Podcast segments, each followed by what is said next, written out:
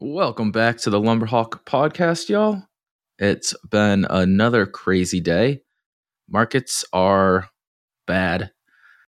There's a lot going on out there, and between the contraction of the credit markets, the Russian invasion of Ukraine, and also China's export growth falling from 15.7% in March to only 3.7% in April all of these things are contributing to what we're seeing in the markets recently. It's definitely not pretty. There's no getting around that.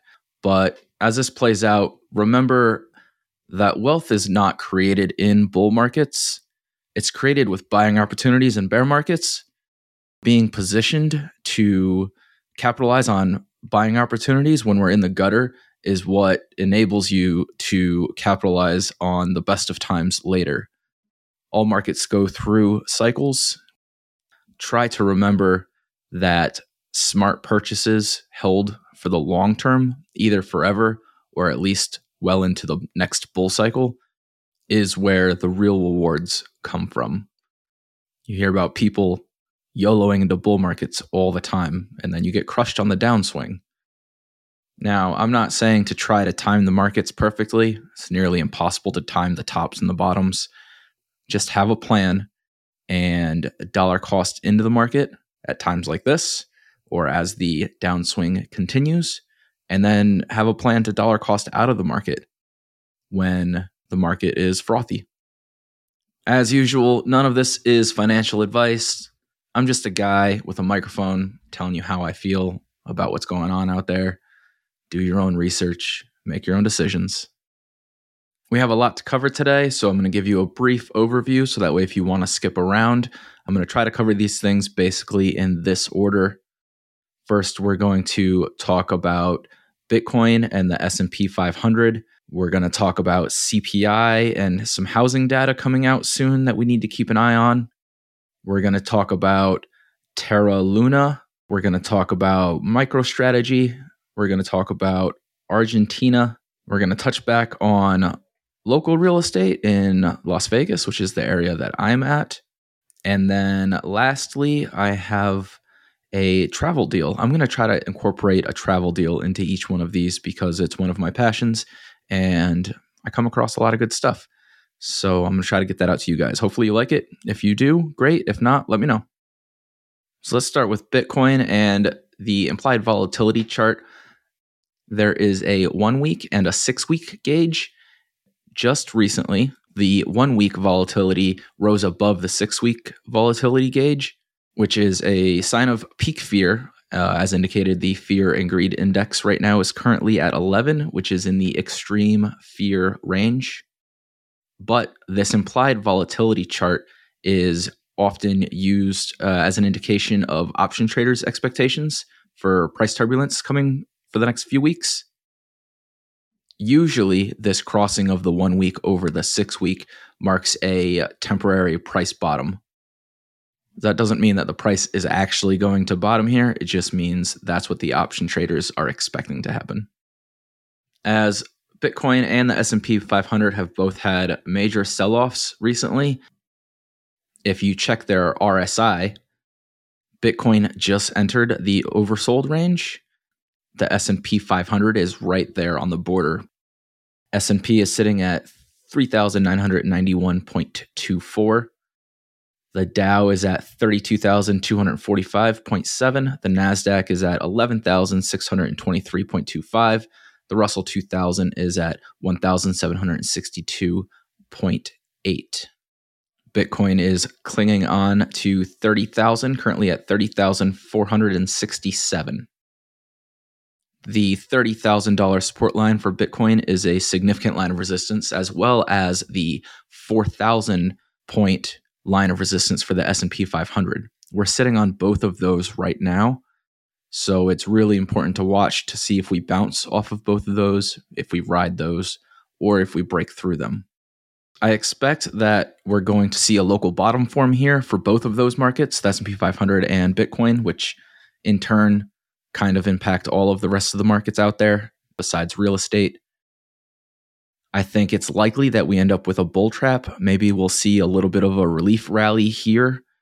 If we do, I don't see us going north of 40,000 on Bitcoin. I think 36,000 is more likely, but I'm not even sure if the relief rally is going to take place. And if it does, the downtrend is likely going to continue after the rally. So I won't be looking to make any big moves if we do get an upswing. I'm still going to just wait and see how the market plays out for a little bit longer. I don't think it's likely that if we do get a reversal here, it'll be a market cycle bottom. Like I said in last week's episode, the markets will probably not shift until the Fed's position shifts. And that's going to be based on CPI data and just the greater situation in the economy. I am going to get to CPI information in just a second, but before that, on Wednesday, the day after tomorrow, Wednesday morning at 4 a.m. Pacific time, 7 a.m. Eastern time, we're going to get some mortgage application data. That'll give us a better idea if the real estate market is continuing to cool off. I expect that it will indicate as such. I think that the local market peak probably came through, and the recent interest rate raises are going to put some downwards selling pressure on the market, or at least discourage new buyers from entering the market. Now, I call that a local peak because I still believe that the housing shortage situation in this country is going to be a problem for a few years. We're still way undersupplied for starter homes. And by starter homes, I mean it's market specific. So every market's a little different. But if you just want a rough estimate, I would say anything between 100,000 and maybe 450,000 is what I would consider a start at home, or at least in my local economy. We're seeing the two largest generations in history both adjusting their situations into starter home markets. You have the boomers who are retiring and basically downsizing. And then you also have the millennials and Gen Z who are entering their anywhere from early 20s to late 30s many of them waited a lot longer than past generations to get started with things like a family and a career path. So you have a lot of people now moving out of mom's basement and starting a family and looking to buy a house. And they're competing with the boomers who are downsizing. By the way, these are the two largest generations in history. You combine that with the lack of building that we've had for the last five years, and it's pretty easy to see that we're going to continue to have housing shortages probably for several years. So, as far as CPI data is concerned, the data is always released a month after it's relevant. So, the March CPI data was released in April and it was 1.2% month over month, which, if you annualize that number, that's 14.4%, which is absolutely wild that's why last month so many people were going crazy about inflation being, you know, 40 year high and all this. But the year over year data was 8.5%. Core inflation was 6.5%. Core inflation, if you don't already know, is basically CPI minus food and energy costs. April CPI data comes out a couple of hours after the real estate data it's expected for the core inflation number to come in about 6% and the annualized CPI to come in at 8.1%. The bright spot is that the month over month data is thought to come in somewhere between 0.2 and 0.4% thanks to a passing of peak and f- peak food and energy costs which means that you're not going to see a big change in the core CPI but hopefully the low monthly headline CPI will indicate that there is a reversal in the inflation patterns. If you extrapolate that 0.2% out, then we're looking at 2.4% year over year, which is right in line with where the Fed wants us to be. Generally, these expected numbers are already priced into the market well before they come out. So, what we need to do is compare what actually comes out with those expectations, as the market will, and then the market will shift accordingly. So if those numbers come in low, that would be a bullish indicator. And if those numbers come in higher than expected, then you can expect bearish activity in the markets. So again, these numbers might cause a local bottom and a temporary relief rally, but as I've already said, be cautious of a potential bull trap. As I said last week, the Fed would need to see inflation turn around in order to loosen up its policy and potentially implement rate cuts or further balance sheet expansion. But I don't think we're going to get that kind of response based on the data coming out the day after tomorrow. That's it for your general market update. The next thing I want to cover is UST.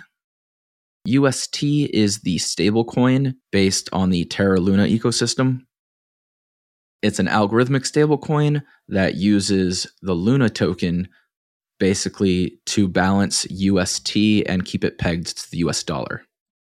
It's somewhat unique in the stable token space in the fact that it is an algorithmic stablecoin rather than uh, a purely asset backed stablecoin.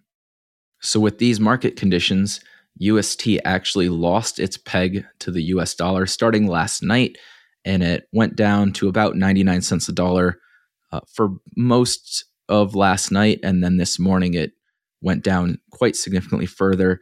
It's currently sitting at 82 cents. And on TradingView, you can see that it wicked as low as 79 cents. Uh, we're still pushing that boundary right now. So, unsure how far this is going to go or if it's going to completely unravel. The cause of this event was a pretty massive withdrawal from the Anchor protocol, which is the high yield uh, staking platform. It was $2 billion pulled out of that. And there's a lot of people who believe that this is a coordinated attack on UST for reasons I am unaware. But there was $285 million worth of UST dumped on Curve and Binance by a single person, followed by a whole bunch of shorts applied to Luna. I have no way of knowing if this is someone maliciously trying to take down the UST Luna network or if it's just someone being opportunistic. It kind of doesn't matter because, in my opinion, if your stablecoin is unable to weather these kinds of storms, then it's a risk. So maybe this person who is performing these actions is doing the rest of us all a favor. We will see if UST can handle it or if not. But basically, it's been a, a digital bank run like we saw in the Great Depression, except for much more localized, of course. Now, the Luna Foundation does have a significant amount of Bitcoin on their balance sheet as a partial reserve to the UST network. So if those reserves end up getting liquidated, then UST and Luna are probably done. However, if they can weather the storm and reestablish their peg to the dollar, combined with bolstering into a larger Bitcoin reserve supply, because they were in the middle of buying there. They bought 1.5 billion in Bitcoin a couple weeks back, and I think they've been adding a little bit more the last few days with a goal of getting to $10 billion of Bitcoin total. So if they can get through this and establish that $10 billion Bitcoin reserve and the bottom of this market doesn't clear them out, then they might be in pretty good shape going forward. Personally, I'll be watching this very closely. If it looks like they're going to recover, then I will be interested in looking at Luna for my own portfolio I was invested in it in the past, and then as this bull market started to show its teeth, I I cleaned up some of my altcoin positions for this exact reason of what we're seeing now. Luna is down 60% over the last seven days. If it can make it through this, then the upside on the other end of this might be significant. Definitely a risky play, we'll just have to wait and see. Another potential buying opportunity is MicroStrategy. I've talked about that a few times here on the channel. And today, if you were to buy one Bitcoin worth of MicroStrategy as a proxy, you could get that for $20,000, which is a 36% discount over the price of Bitcoin. The amount of Bitcoin that MicroStrategy holds on its reserves is significantly more than the market cap of the company as far as it's being publicly traded right now. As long as they can weather this bear market storm on the reverse side when we start to see bull market conditions again, that gap between the reserves that MicroStrategy has and their share price should close. And if so, anything you buy today should appreciate 36% more than what Bitcoin does at over that same period of time. Along with Luna, this is something I'll be watching pretty closely, especially as market conditions start to change. All right, next up, let's talk about Argentina. So recently, Jack Mallers over at Strike rolled out his platform for using Tether in Argentina because their economy is a mess. Well, about a week ago, the largest private bank in Argentina, forgive me if I mispronounce this, but I believe it's Banco Galicia, added the option to buy and sell cryptocurrencies on their platform. Within three days, the IMF sent over a debt package to Argentina of $45 billion, which included a provision against the use of cryptocurrencies.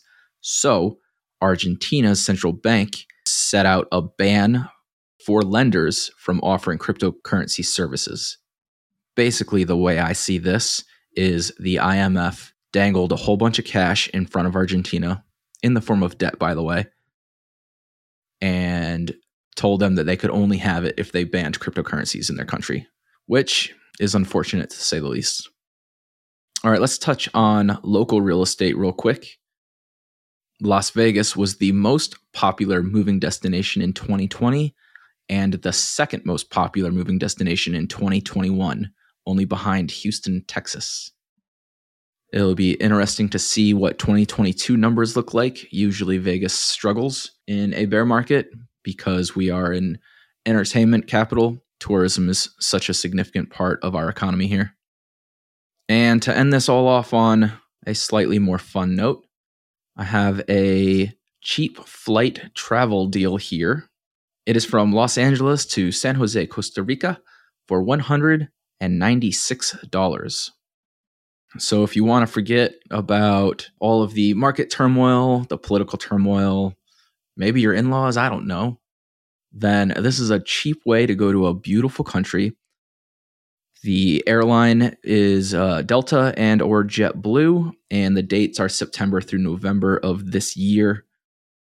I will have a link for this posted in the text part of this. I will have a link for this within the post. That's all I have for today. These are available on Substack, Apple, and Spotify. Feel free to hit me up on Twitter at Lumberhawk or leave me a comment here on Substack. Cheers, y'all. Have a great day.